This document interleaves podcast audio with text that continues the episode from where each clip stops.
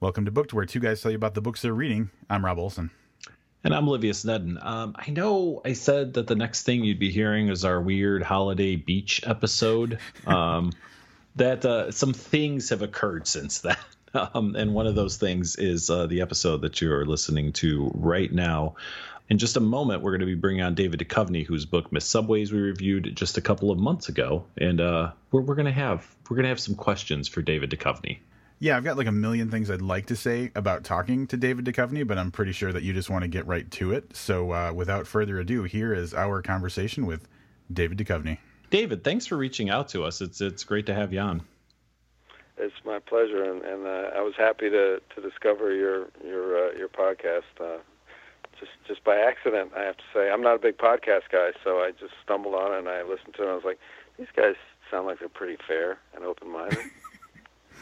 I can't tell you how relieved I am that you said that. Um, so uh, I think, and even in the interview that or the review uh, episode, we we kind of touched on the fact that obviously we didn't really uh, know you as much from uh, writing as as other things, but um, in a, in an interview that I saw or heard, Yeah. uh, you talked about how your father uh, published his novel uh, when he was in Uh-huh. his early seventies. So I, I, it kind of struck me as as like we know that you have an education in literature, and cut to a while later, your your first novel comes out. So. Have you always kind of been a writer, or is that something that you feel like I finally became a writer now that these books are out? Well, uh, let me just say that the, my favorite part of your podcast when I listened to it was where you played some of the music, and uh, you were very skeptically queued it up, and then you were like, "Eh, hey, that's not that's not terrible. I might listen to that someday." That was my favorite part. Uh, but uh, I, I think that uh, I I would have always identified myself as a writer. I think from from a young age, probably because my father identified himself as a writer, even though he hadn't published a novel until uh, '72. He had he did write a play that was on Broadway in 1967 called The Trial of Lee Harvey Oswald, and it was too it was the it was the cliched too soon. It was four years after the assassination, and people weren't ready to see a play about the trial of a man who, you know, Oswald, who had been killed uh, and held responsible for it. And uh, so that was a, a huge disaster. And uh, he he wrote he wrote like little political satire books, like The Wisdom of Spiro T. Agnew. He would he would collate quotes very much that were in opposition to one another and expose these establishment figures as fools. Like he had a book called The Establishment Dictionary, which was fake um, fake definitions of of words in the establishment, like an agnew to agnew, you know, and he'd make something up using phony Latin derivations and things like that. So he he, he wrote a lot of little stuff, but he never wrote a sustained work of fiction, and, and I didn't think he ever would. And then at the age of 72, which was three years before he died, he he did publish a, a novel called Coney that was very well reviewed and well reviewed in the New York Times. So it was kind of a wonderful a wonderful example of uh, of either persistence or delusion on his part, you know, and, and it was just a great example to me as a as a person and as a son that that he would have actually been telling the truth all those years, that he was actually a writer. um, so yeah, I would have always identified myself as going into my father's business in a way. Um, I didn't know what else I was going to do with my life, so I thought, well, I, I should I should know how to write.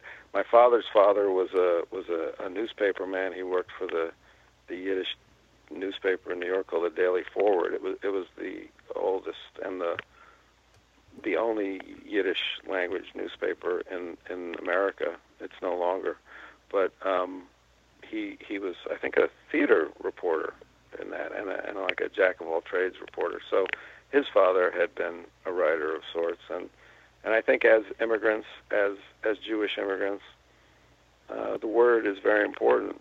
You know, the the the ability to write is extremely important. Uh, if you're not allowed to own land, if you're not allowed to own possessions and things like that, you know, these are people of the book, and uh, so it comes from that side. Also from my mother's side, she's Scottish. Also, no money, peasantry, uh, education, extremely important. Education being the way out of their way of life. So from both sides, I got uh, that being in school was very important, and that education was of supreme importance, and that writing was the true mark of a thinking individual. Indeed, um, your books. I think I think that was it. We should probably I should yeah the fucking mic and, and take off. Wait, so I want to know the uh, the establishment thing you're talking about. Your father was doing the definitions and stuff. Yeah. Is that something that's available commercially? Uh, it might be. I have a copy of it. It's the the books that he wrote. It, the the publisher was named Ballantine. Don't ask me why. I remember Ballantine Books. Uh, the Establishment Dictionary is one book. The The Wisdom of Spiro T. Agnew is another book. On with the Wind, a biography of Martha Mitchell, who was the uh, um, district, uh, the, the United States District Att- Attorney General uh, wife. Uh, remember uh, Martha Mitchell during the Nixon administration? I guess she was known for spouting off, so he collected a bunch of her quotes. Uh, he also wrote a book called The Psychiatrist's Coloring Book, which and the Nikita Khrushchev Coloring Book, which probably sound funnier than they actually were. and um, he also wrote a a uh, he wrote a biography of David Ben Gurion. He sounds like a really interesting cat. Now that I'm talking about him. I was gonna say this sounds like super witty and, and like cheeky fun. Yeah, he was maybe a little ahead of his time. Uh, uh he would have loved, uh, well, loved and hated uh, Trump. You know, like now now it's everybody's game to to, to go after Trump in, in these ways. But I, I, I think he was a he was a satirist at heart. He was a parodist and a and a satirist, and um, he had a good sense of humor. Wow. Yeah, it struck me while you were saying that that he was ahead of his time and probably would have done very well in today's um, political climate um, with that type of writing.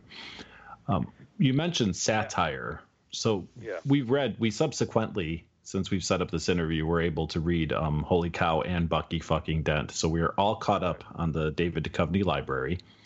And it struck us that Holy Cow was was um, satire and, and funny. Um, mm-hmm. Bucky fucking Dent um, to me felt a lot more like a literary um, piece. Mm-hmm.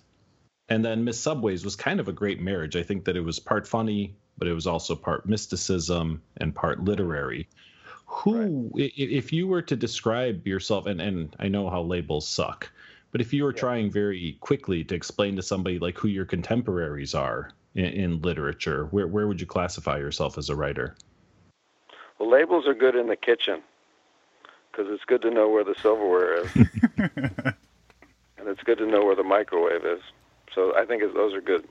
But uh, where would i put myself? Um, I, I'm probably a, I think I'm also a sentimental writer. I think I'm a nostalgic writer. I think, I think, uh, partly because of my education, I'm probably a literary writer. I can't escape the fact that I know or that I've been exposed to, you know, the best writings that humankind has, has offered up, and that uh, I can't forget it. You know, so I'm kind of enthralled to it, and and I have to join in the conversation. So when I'm writing, I, I guess I'm very aware of who I'm writing with, and and you know the quotes that are rattling around in my mind, and the books that are rattling around in my mind, and um, you know I'm engaged in that dialogue with, uh, I guess, with the canon, is, is what they they used to call it uh, or I want to engage with it. I mean, it's very important to me. Starting with with the Bible, you know, and then and then and with the Greeks, with the Bible, and with Western uh, literature. So uh, you know, but also, I also think I'm, I'm probably, you know, I, I lean, I, I seek out what's funny. I, tend to, you know, even in my work as an actor, I tend to try to find you know the funny bone of the character wherever that is you know and i've i've never really played a character without one um and that may be a fault of mine but it, to me it, it's a real um it's a baseline for finding a character is what that character thinks is funny because I, I feel like people are really most themselves at at those points when you see what they're laughing at or you see what kind of jokes they tell but that's kind of off the subject of what you asked, but maybe not. I don't know. no, I think it fits into it pretty well. Um, Olivia, when we were reviewing Miss Subways, talked about how, um, and it was we we had a little dance around how to describe it because I said it was your your right. your book was easy to read, and he he he corrected me to saying approachable, but I think that like that thing that you're talking about finding the the funny bone of the characters and stuff and just like i don't want to say vulnerability but kind of exposing like the humanity of of, of a character as long as they're human mm-hmm. i guess because there are cows right um i think makes your writing very approachable it makes it so that it's like um, you know, we're we're kind of getting on the same level. It's easy to understand and stuff like that. So um, I don't know if that's what you meant by that, but that you you know, I just thought about that as you were saying that is like, I think a lot of the approachability of your book is the fact that you're almost kind of like winking at the reader in, in, in spots as you're as you're writing the story? Uh, which story? All, of them, or, all of them. or the holy cow? Um, well, maybe less Bucky yeah, fucking I dead mean, because that seemed a little more serious. But there's still that comedy in there. There's humor threaded throughout the whole thing. Oh well, yeah. To me, Bucky Dent is uh, is uh, funny a, a lot of places. Um, to me, to, to me, I, I laugh. Uh, I think I probably laugh the most if I was to read uh, Bucky Dent of the things that I've done. But um, well, those are the parrots of Malibu. You know, they're parrots in Malibu, wild parrots in there. That's not. I'm not making that noise. If you hear it, it's, those are birds. Do you hear it? I I'll tell you what. I lived the last summer. I spent in um, Santa Clara Valley, and yeah, parrots. There, I was plagued by these like wild parrots. There was like little flocks of them. These little green parrots, right? Yeah, they're really loud. Yeah, I love them. They don't have a good sound. No, they don't. But I just love that they exist. They yeah, shouldn't. it's it's charming, but yeah, I, I know exactly Yeah. what you're talking about. Um, so uh, yeah, the uh, I don't know. I, I- mean, I probably just it's probably a fault. I can't help but look for the funny of of things or situations, and it's maybe it's a defense mechanism. Maybe it's a way that I'm not going as deeply as I I could go. But I I, I also believe that the the the funniest people that I've known in my life are actually the deepest people. So I'm, I guess I'm torn.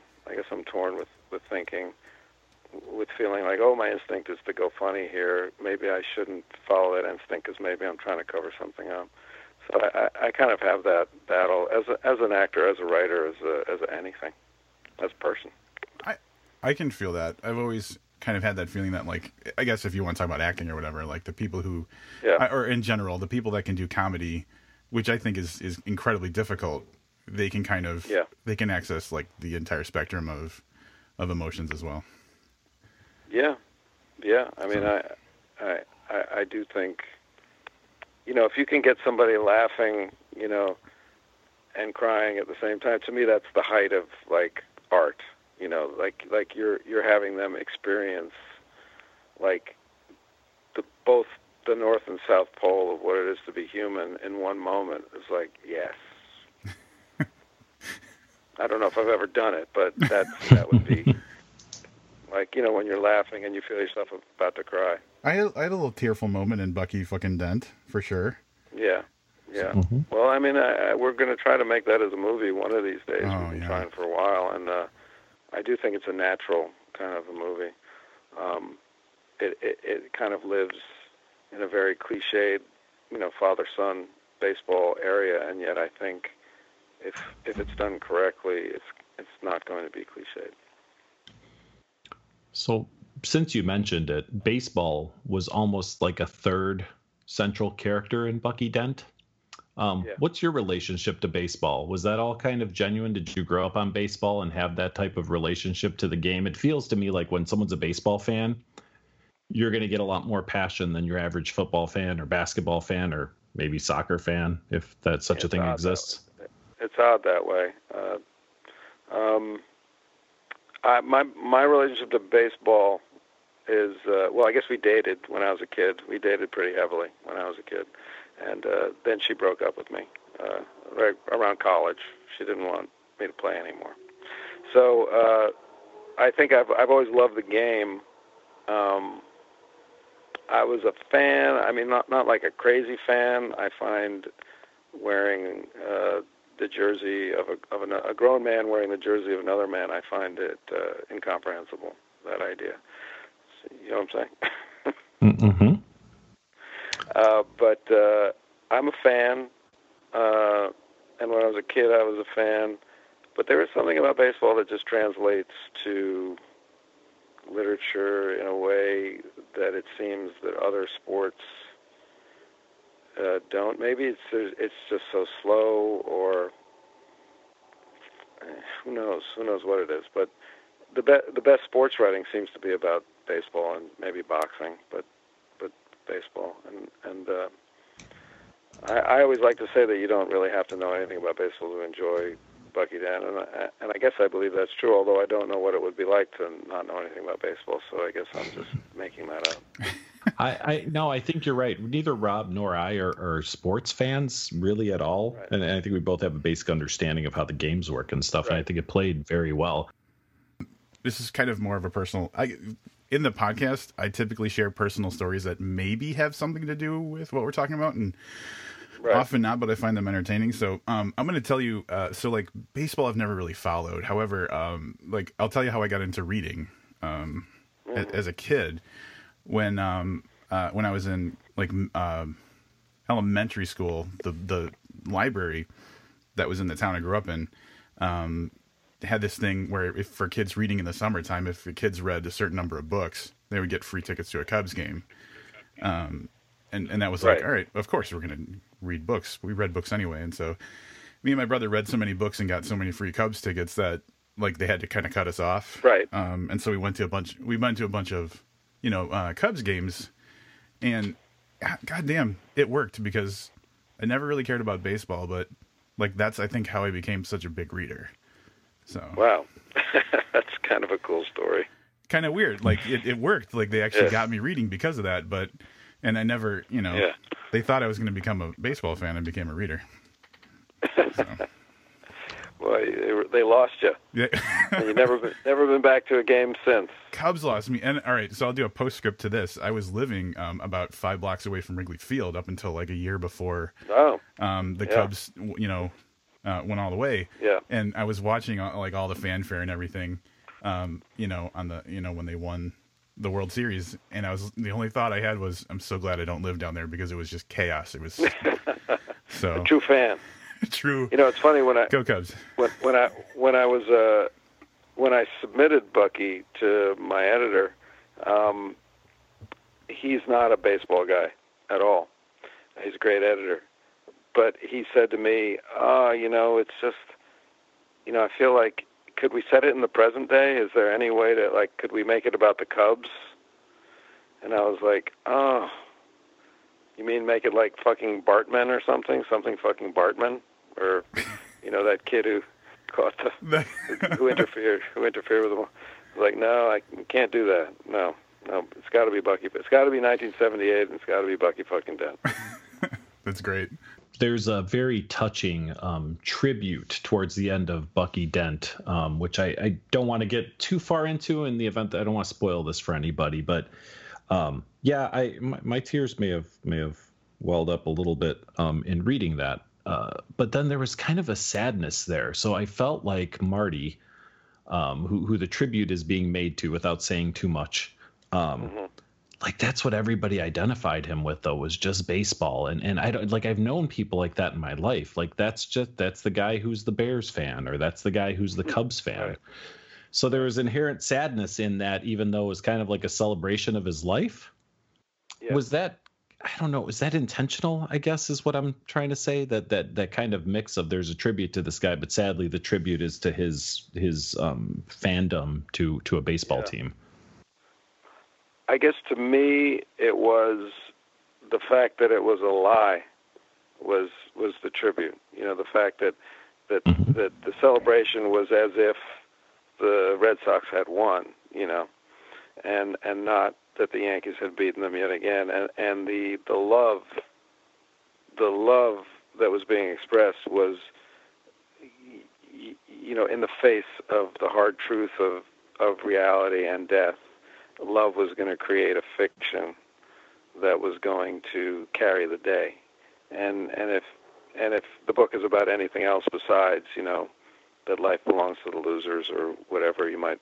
pull from the book, it's really about that uh, love. Love is often in service of telling a story a certain way that is not factual, but is a comfort and uh, more true somehow spiritually to to the ones who are involved in it than the cold hard facts of winning or losing.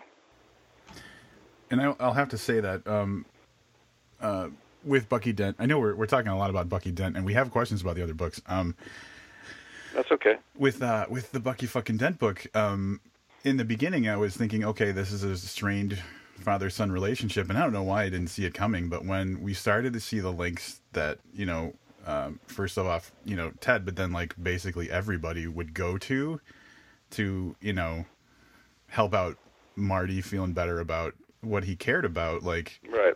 that was it caught me off guard, but it was like I, I just get it, I get it, and then the rest of the book I was just watching it pile on and pile on. So I think it was, I think that emotional impact once I got where it was going was just was great. Right, right. Thank you. I think. If I, I'm going to jump over to Miss Subways a little bit, um, mm-hmm. and it, it's basically we did extensive online research about you before this uh, interview, and by that I mean we went to Wikipedia. Um, that's our standard joke. Uh, that's good.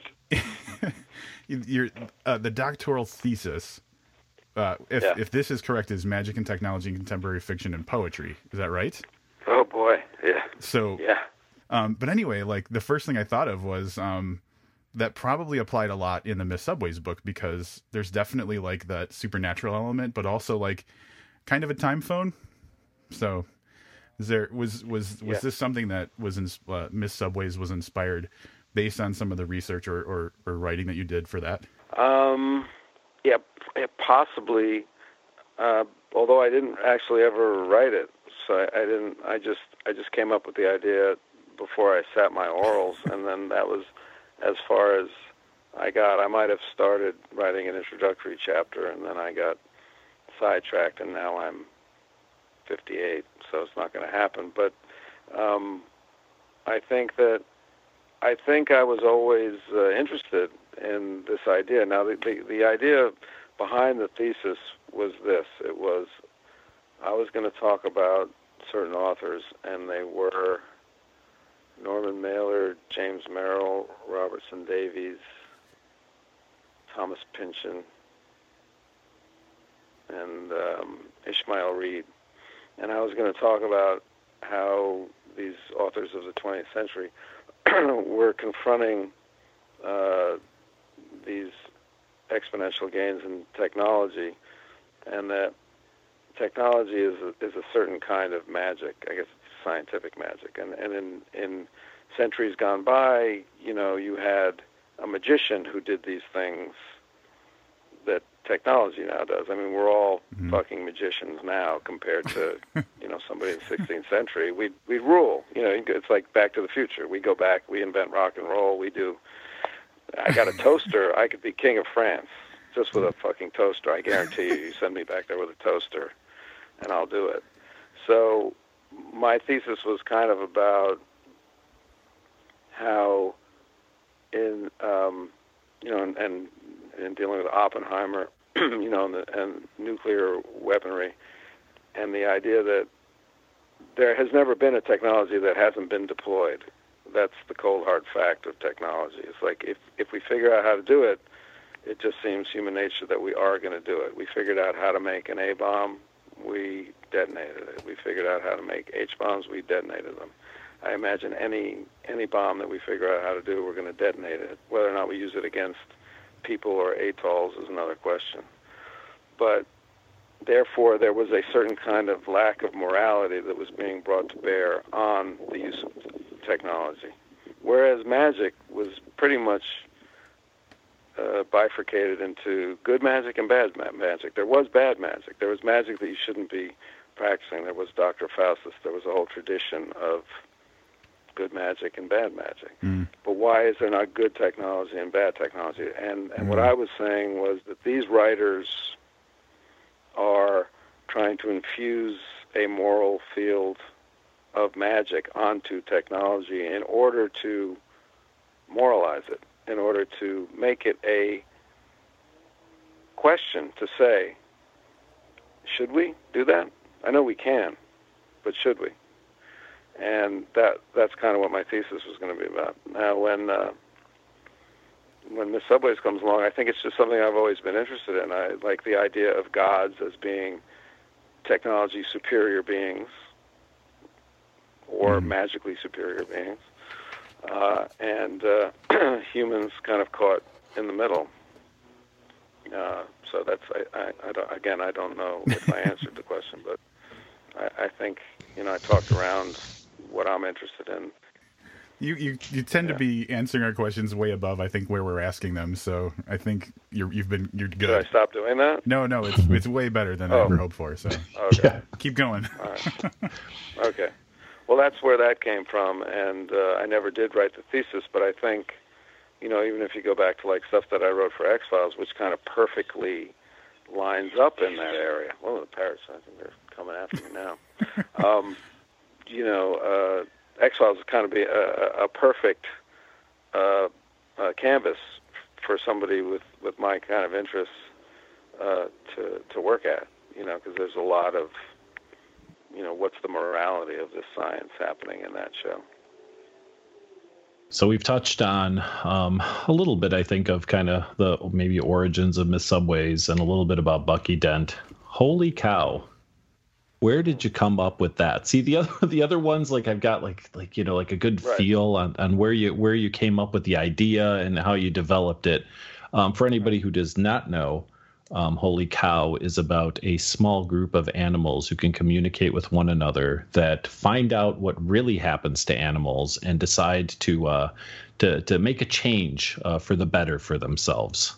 How yeah. how did this how did this come to be? Very very simple and I remember it very clearly. And it was a while ago.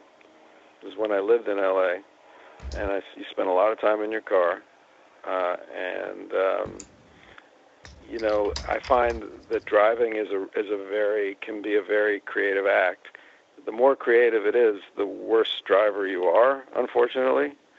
So you know I I would have you know this kind of a kind of a spacing out that happens when you're driving. You know, paying attention but not it's almost like swimming laps or running. And these are kind of good these are good states of mind for me anyway personally to be in in, in order for stuff to bubble up just like ideas to bubble up. And so driving I, i've often i've always enjoyed driving in la for that reason is that i often have thoughts that i that seem to come out of nowhere that are interesting to me. Um, not often enough but sometimes and I was driving on Pacific Coast Highway, and I just it just it just fully formed into my head the thought. It was almost as if it was written on a cute on an index card. It said, you know, I, I think it started, you know. it's like, you know, if I was a cow, I would probably try to get to India, and that's where the whole thing. That's where the whole thing came from. It was just like, yeah, that makes a lot of sense, and uh, I wonder what the story there is, you know, and uh, you know, and then and then I just started to like tease the idea more. I was like, okay, well, what other animals might seek safe haven? Okay, well, a pig, if he could get to Israel because of the kosher laws, he'd be safe. Okay, so we got a pig wants to go to Israel, and then a turkey. Oh well, he maybe he thinks that country's named after him, so that he'd be a god if he goes there. So now, okay, now I got my three heroes, and it's like, oh, now I'm excited. I got a I got three characters. I you know I can maybe make a story about this. And when I was thinking about writing the first novel, I had I had the idea for Bucky.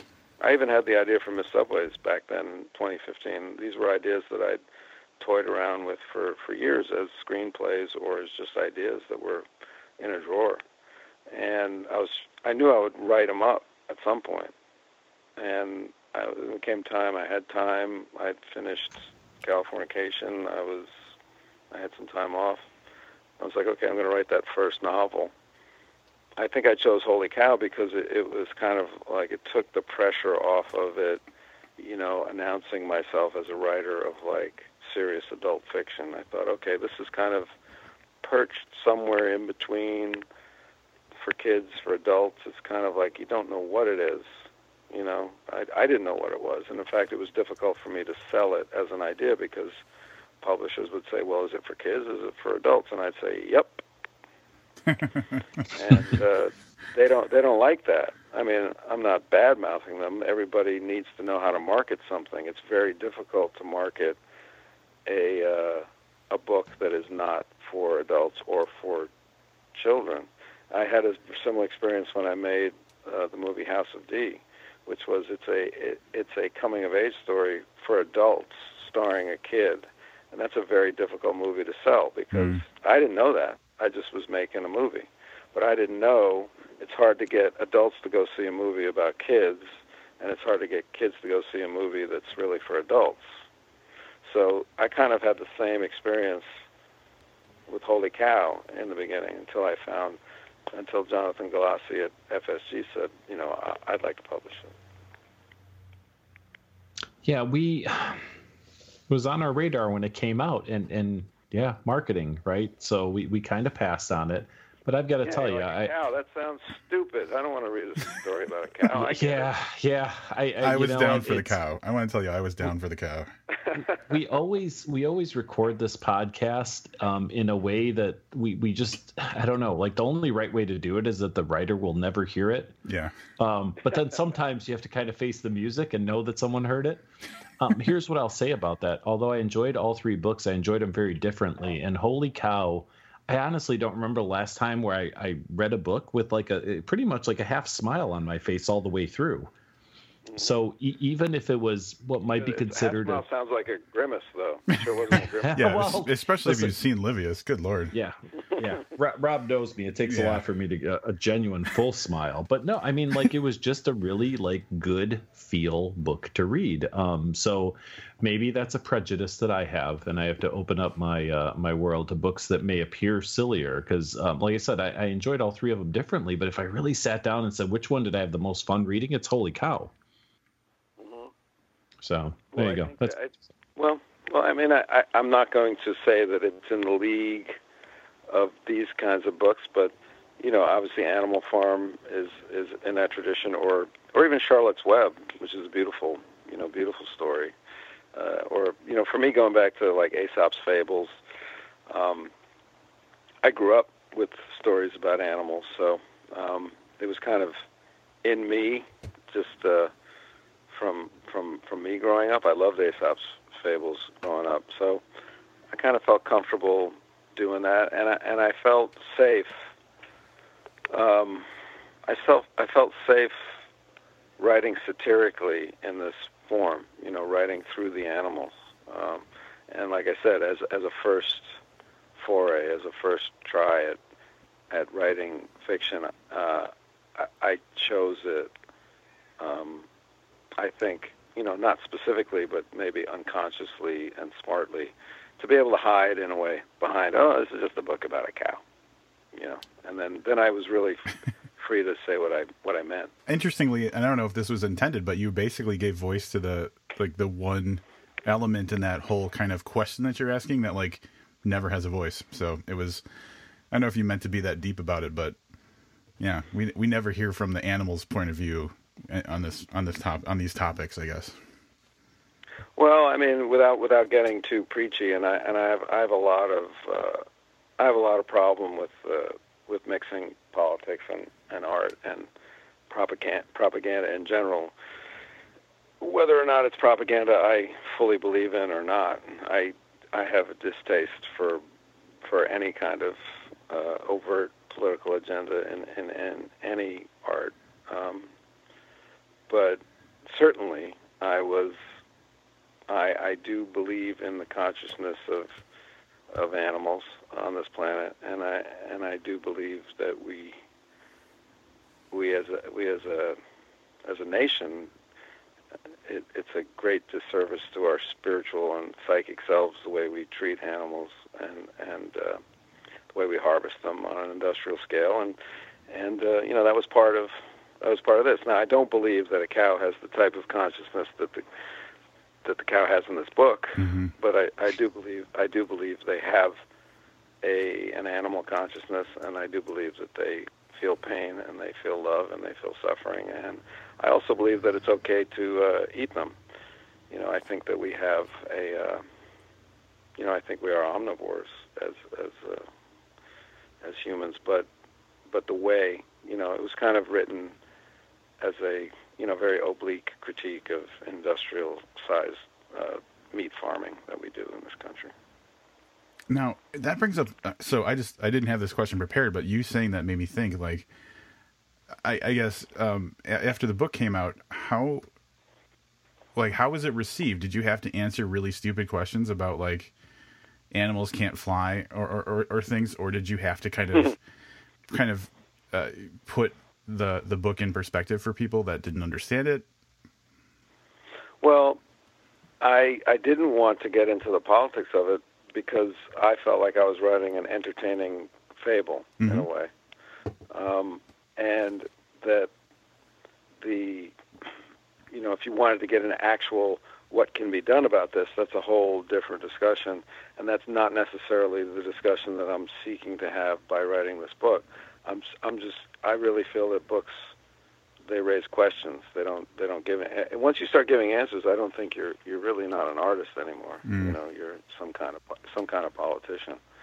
Um, but uh, uh, the best question I got was when uh, before the book came out, and um, it was getting translated to other languages, and and I got a query from the German translator who actually wrote a, a bestseller in Germany called "He's Back" about uh, about Hitler coming back to the present day. And it was a big, huge bestseller, you know, a satire. And I was really happy that this guy was going to take the time to translate my book. and um, it was either him or his editor said uh, basically that how could uh, how could Elsie uh, give milk if she hadn't had sex yet. You know, she hadn't she hadn't had calves yet. I'm such a I'm such a city boy that I didn't even it never even occurred to me that I'd written this whole thing. So I was like, fuck. And it all fell apart. Oh my god. It all fell apart, and uh, so at the end, I don't know if you if you read like the like the Mhm. addendum hmm where I I talk about how Elsie you know can't be trusted, you know the stuff she told me, and that one of them is you know how could she be giving milk if she claims to have been a virgin at that time. So Elsie was outed as an unreliable narrator. Exactly. Wow. I had to I had to throw her under the bus. it was either her or me. Well, a friend of ours once said that you know the character can be wrong about something. It doesn't mean that the author is. So I, I I have taken refuge There you go. beneath that many a time, and I'm, I'm sure I will continue to. it's the way to go. I want to commend you on. Um, I just that was something that bothered me. That whole politics and art thing has bothered me for for a while, and I, I was never able to really put it into words. And recently, I read an article. Maybe I was listening to a podcast, and I remember um, it was just stop ruining art by putting your politics into it. Um, so, so I want to commend you for having that's. I think that's a, a great, um, a, a great way to go. Well, the politics is in it because you can't. You know, politics is in art. You know, I mean, you can't do something that's not political. Mhm. Really, I mean, the fact that it's not political even is political. Like, okay, here's my apolitical work of art. That's political. um, but if you have an agenda, you know, if you're grinding an axe about a specific issue, uh, or or an or an agenda of specific issues, I, I couldn't. I, I couldn't commend your politics more if I agree with you, and I couldn't be more more disappointed or unmoved by your work because it just feels like a lecture Yeah. Mm-hmm. um, and um, I feel like as a culture we're in a really tough place that way because I feel like you know everything is being.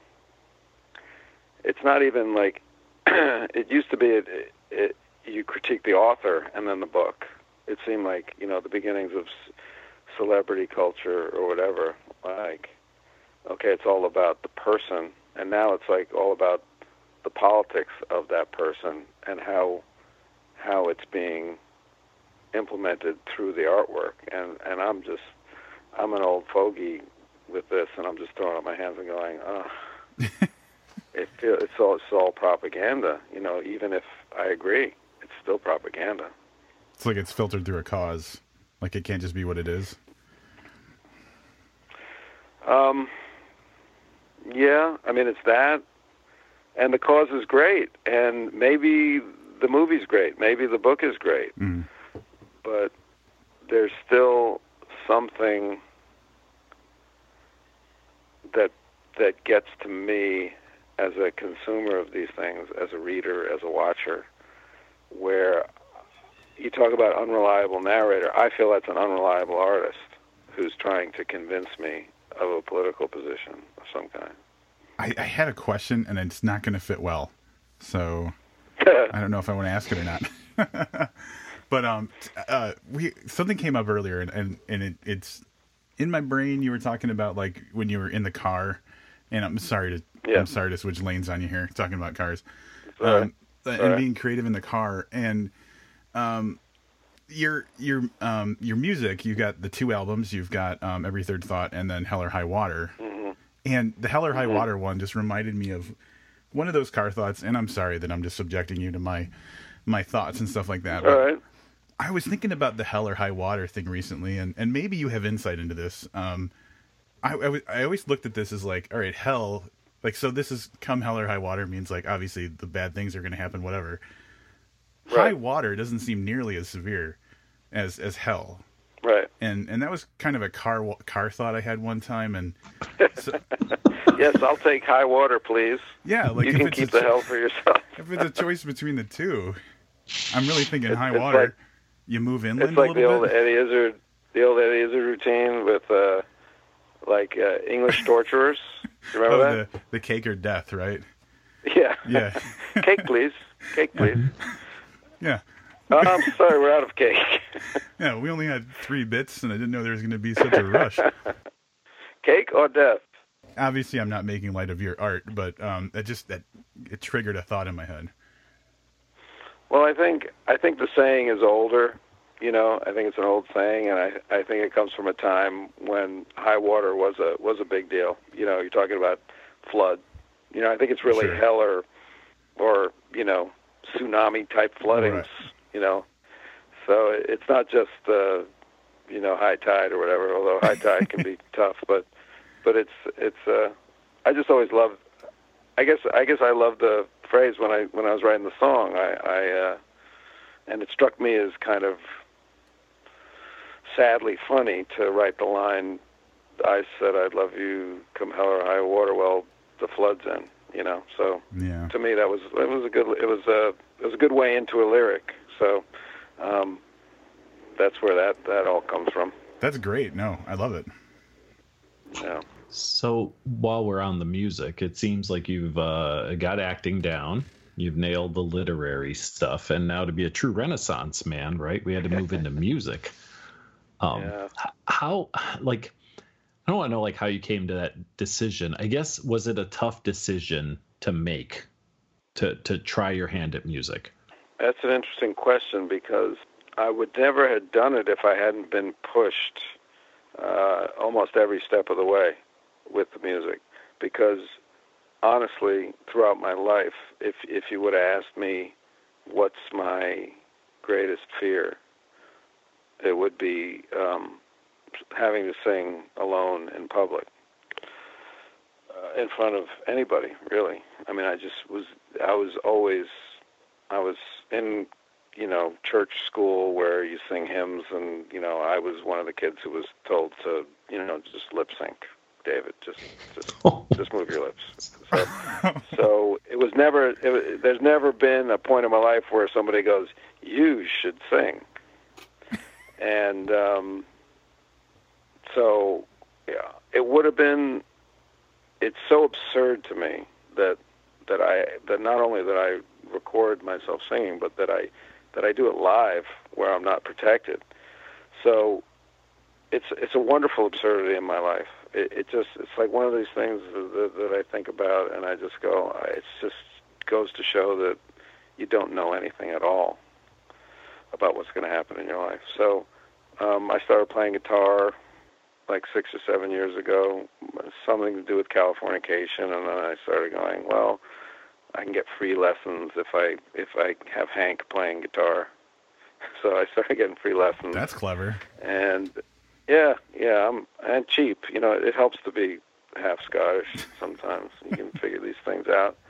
And um, I started playing guitar. It was really just to uh, amuse myself, and then I started playing. You know, looking up on the internet, and um, you know, anybody can find the music for these songs that I grew up loving, and they're rock and roll, so they're pretty simple. And I was, I was just amazed at how how simple they were. Not in the sense of easy, but they were simple. And um, I was, I was surprised to find that I would put chords together and I would hear melodies that I maybe I couldn't sing so well, but I could hear them. And if I brought them to a friend of mine who was a really good singer and guitar player, then he could pad out the melodies for me in ways that I heard them in my head but couldn't reproduce them. And then once I heard him do them, then I could kind of copy it. And then I just started singing better that way. And um, then I met this guy Brad Davidson, who said, "Hey, you know, I really think these songs." You know, I started writing songs, and and he said, "I think these songs are legit, and you know, if you want to work on your voice, if you really want to work on that, then I think you should, you know, we should record some of them." So I was like, okay, I'll, I'll do that, but you know, you use auto tune, and I will never perform live. So let's just do this, and you can just like, you can just like, I can sound like Cher on that song, or I can sound, you know, like, like Kanye. Just, just auto tune the fuck out of me and make me sound amazing, and then I will be like Steely Dan, and I will never hit the road, and you'll just think that I can sing.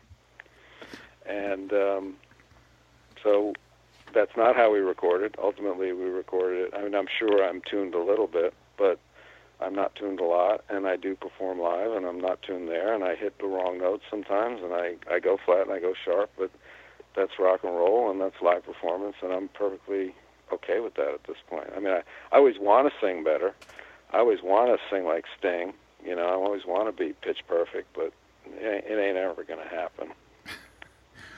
Um, so I guess uh, uh, knowing that you have like you know kind of a, a vast body of work outside of music, do you find you get something different out of it than than when you're writing or when you're when you're acting and stuff? Like, does it give you a different charge? Definitely, it's it's really collaborative, which I love. Um, from a very selfish point of view, I I get to have really talented people add their talents to me and make me look better than I am. But also, just from a human standpoint, I love I love collaborating. I love playing a game. I love you know team sports.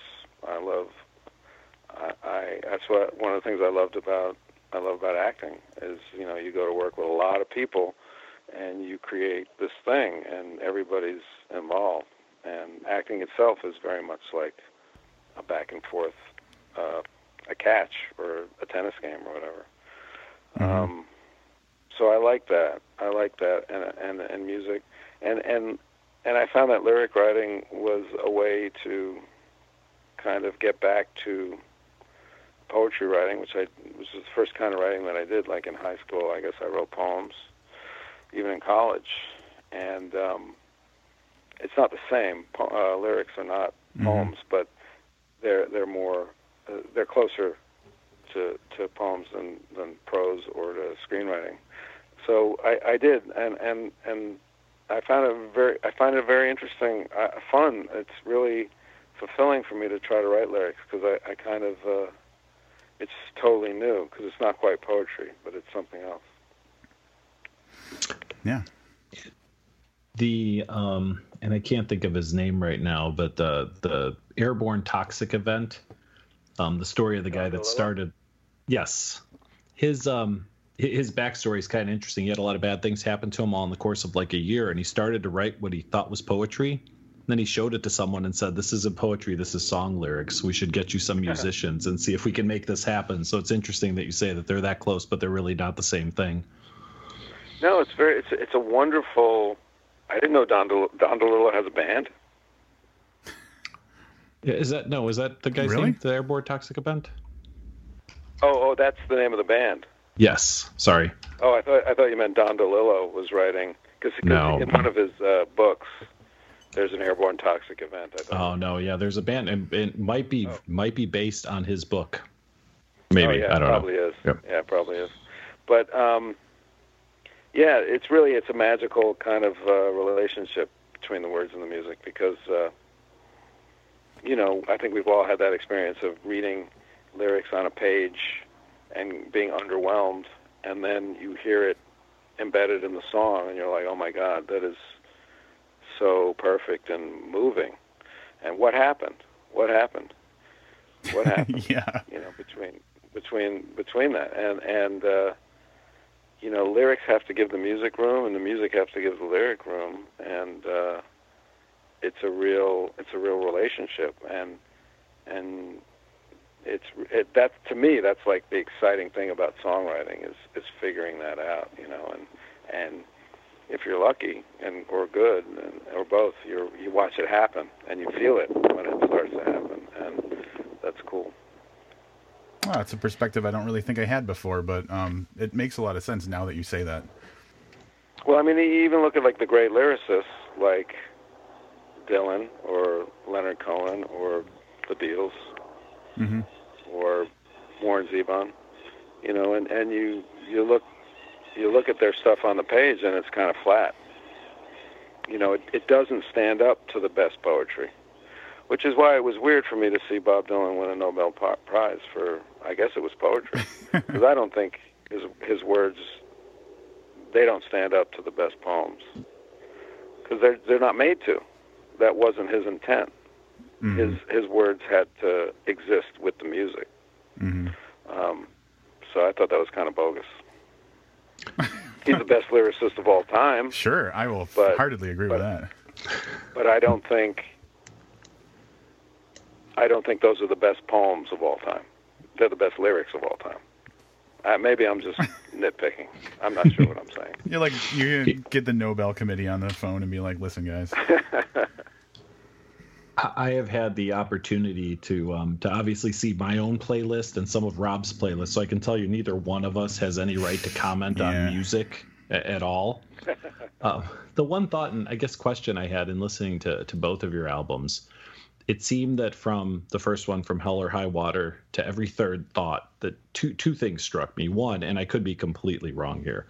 One that the the newer album, Every Third Thought, is a, is a little more upbeat um, than Hell or High Water, and that you sound more like yourself. So, having watched uh, X Files in its entirety and Californication its entirety, you know, I have that that voice in my head, and that you sounded more like yourself in every third thought. So, i were there any um, conscious decisions, a to be more upbeat, or did something change in your life, and b did someone tell you you didn't sound enough like you on that first album?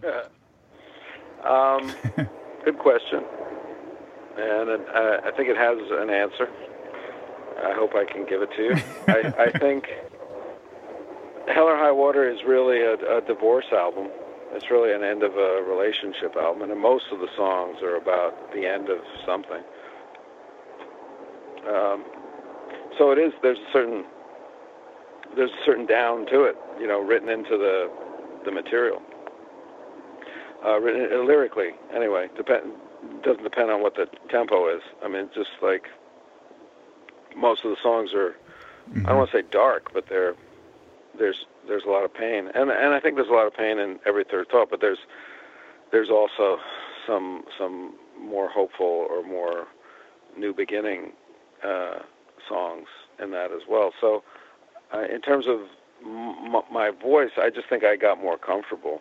You know, I, and I and I and I get better as a singer. I, I mean, I just get I get more relaxed. I get more um, more willing to take some chances or to you know expand my range a little bit or to you know really sing out. So uh, you know when I recorded Hell or High Water, I was terrified and and terribly embarrassed to be singing at all. I, I really thought I had no business to be singing, and I'm sure you'd have some people that will agree with that. So it's like I just you know, it was everything I could do to to get through that and to try to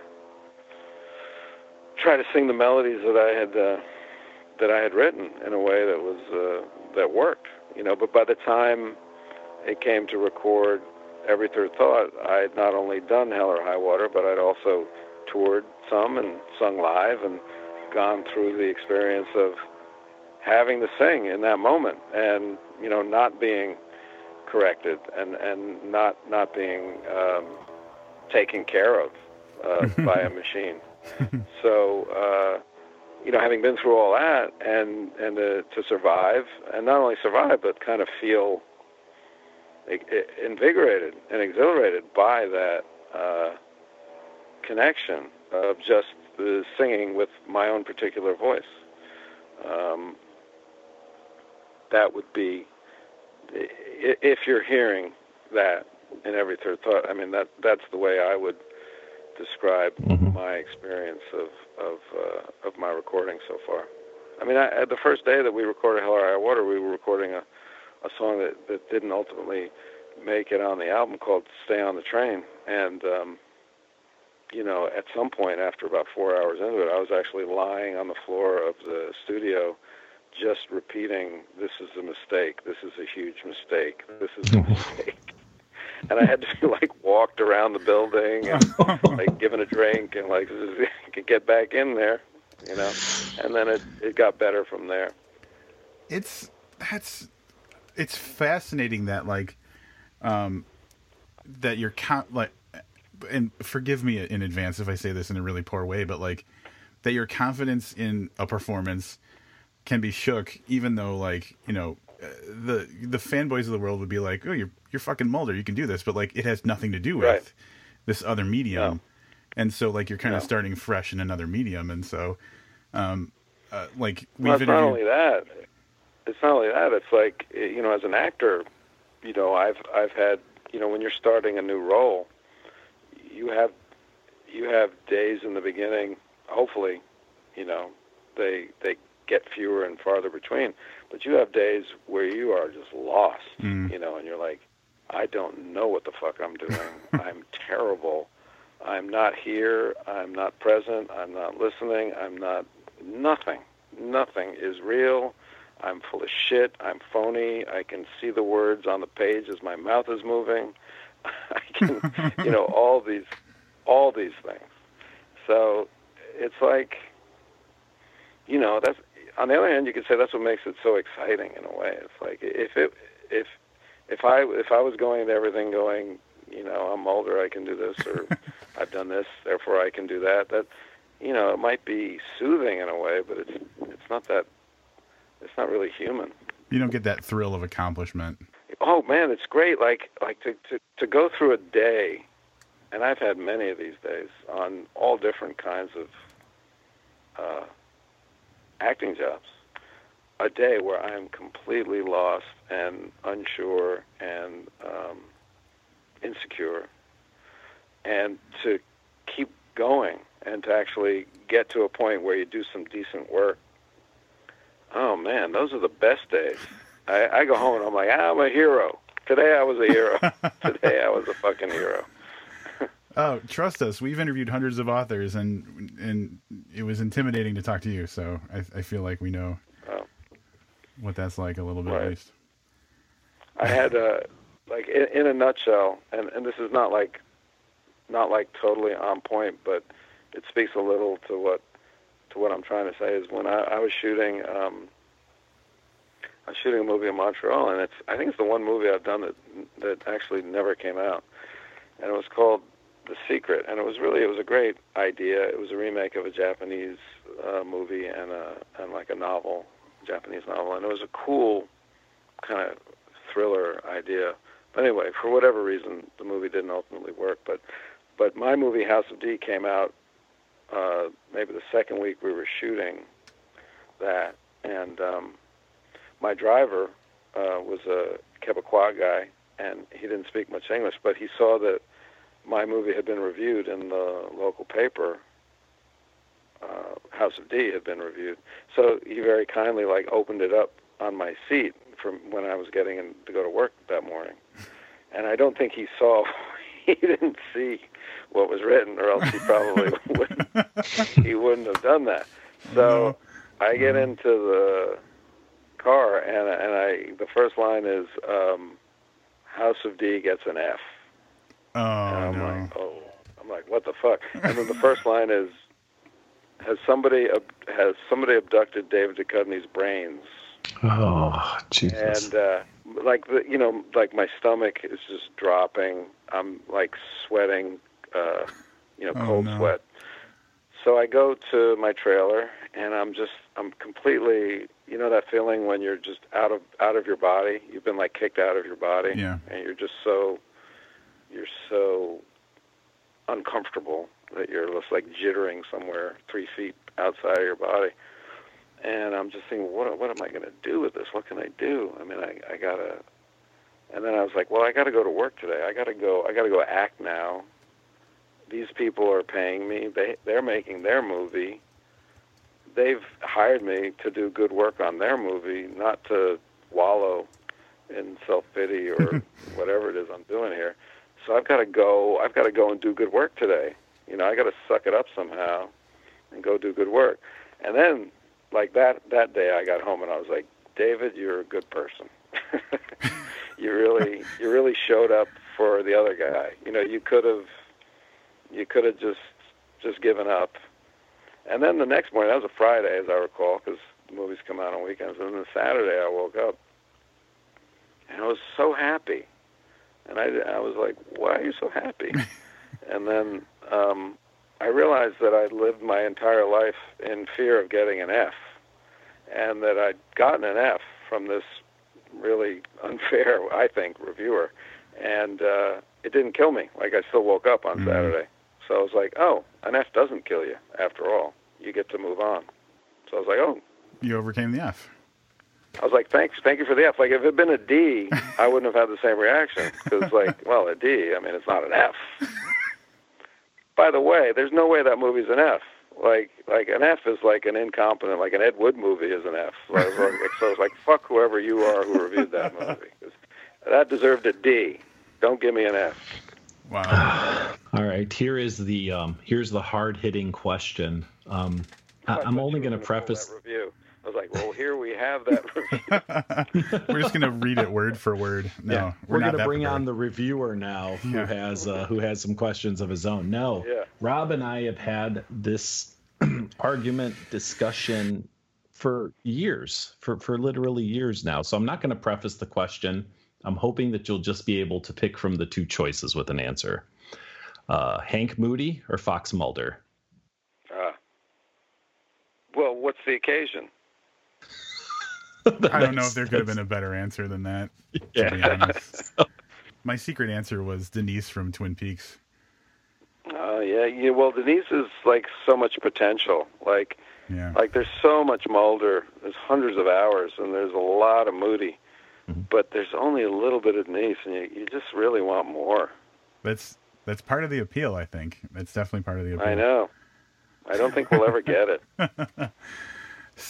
But honestly, and I, I'm not going to go deep into this, but um, in the Twin Peak, Twin Peaks um, return season, Yeah. um, I love the entire thing. Um, one of the things that I was looking most forward to was an appearance from Denise and the exchange between Denise and Gordon Cole about um, oh, I can't remember exactly what he says. Something about like fix your hearts or go and die.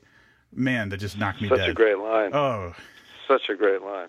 When I read that, you know, and I only got two and a half pages. I got the scene. I that's Yep. all I got. And I was shooting Aquarius at the time, and so I went down on a Saturday night because I I worked Monday through Friday, and I mean I would I would have worked I would have worked a hundred Saturdays in a row for David Lynch, but you know this is all I had, and um, so you know I'm playing this this LA cop, and now I'm going to go play. I'm r- riding down to downtown LA, you know, with this script that they that they sent me maybe a couple days before. And when I read that line, I was like, that is such a great line. my God. Those clowns, those cl- those clowns, something or those clown cars.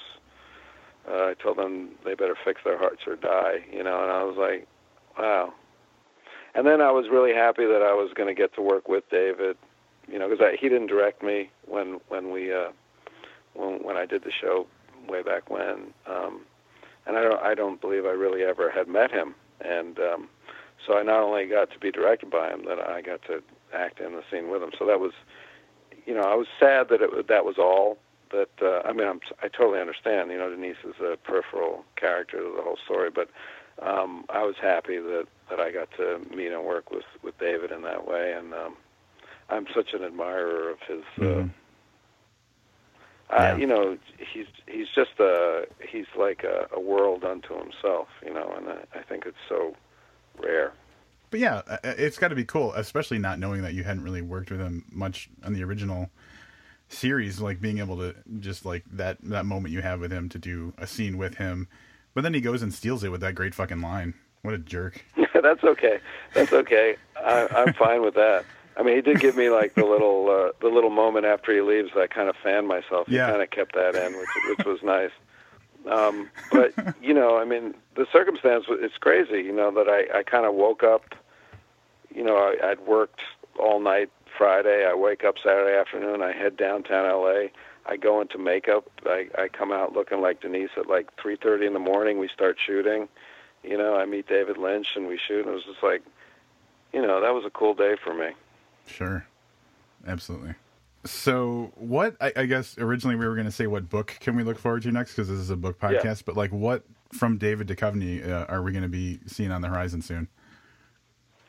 Well, I do have a book that I'm I haven't started um, writing yet, but I'm in the research mode, and it's kind of a for me it's it's it's a it's more of a sprawling kind of epic, uh, uh, you know, American big landscape novel. So it's very different for me, and I'm terrified to try it. And um, I got a lot of story to tell, and I I think it's interesting story, and um, I'm waiting for some of the research to come in, and I think that that's going to lead me in directions that are even more interesting. And I, I think there's, I I think it's going to be good. I, I can only hope that it's going to be good, and I'm I'm eager to start.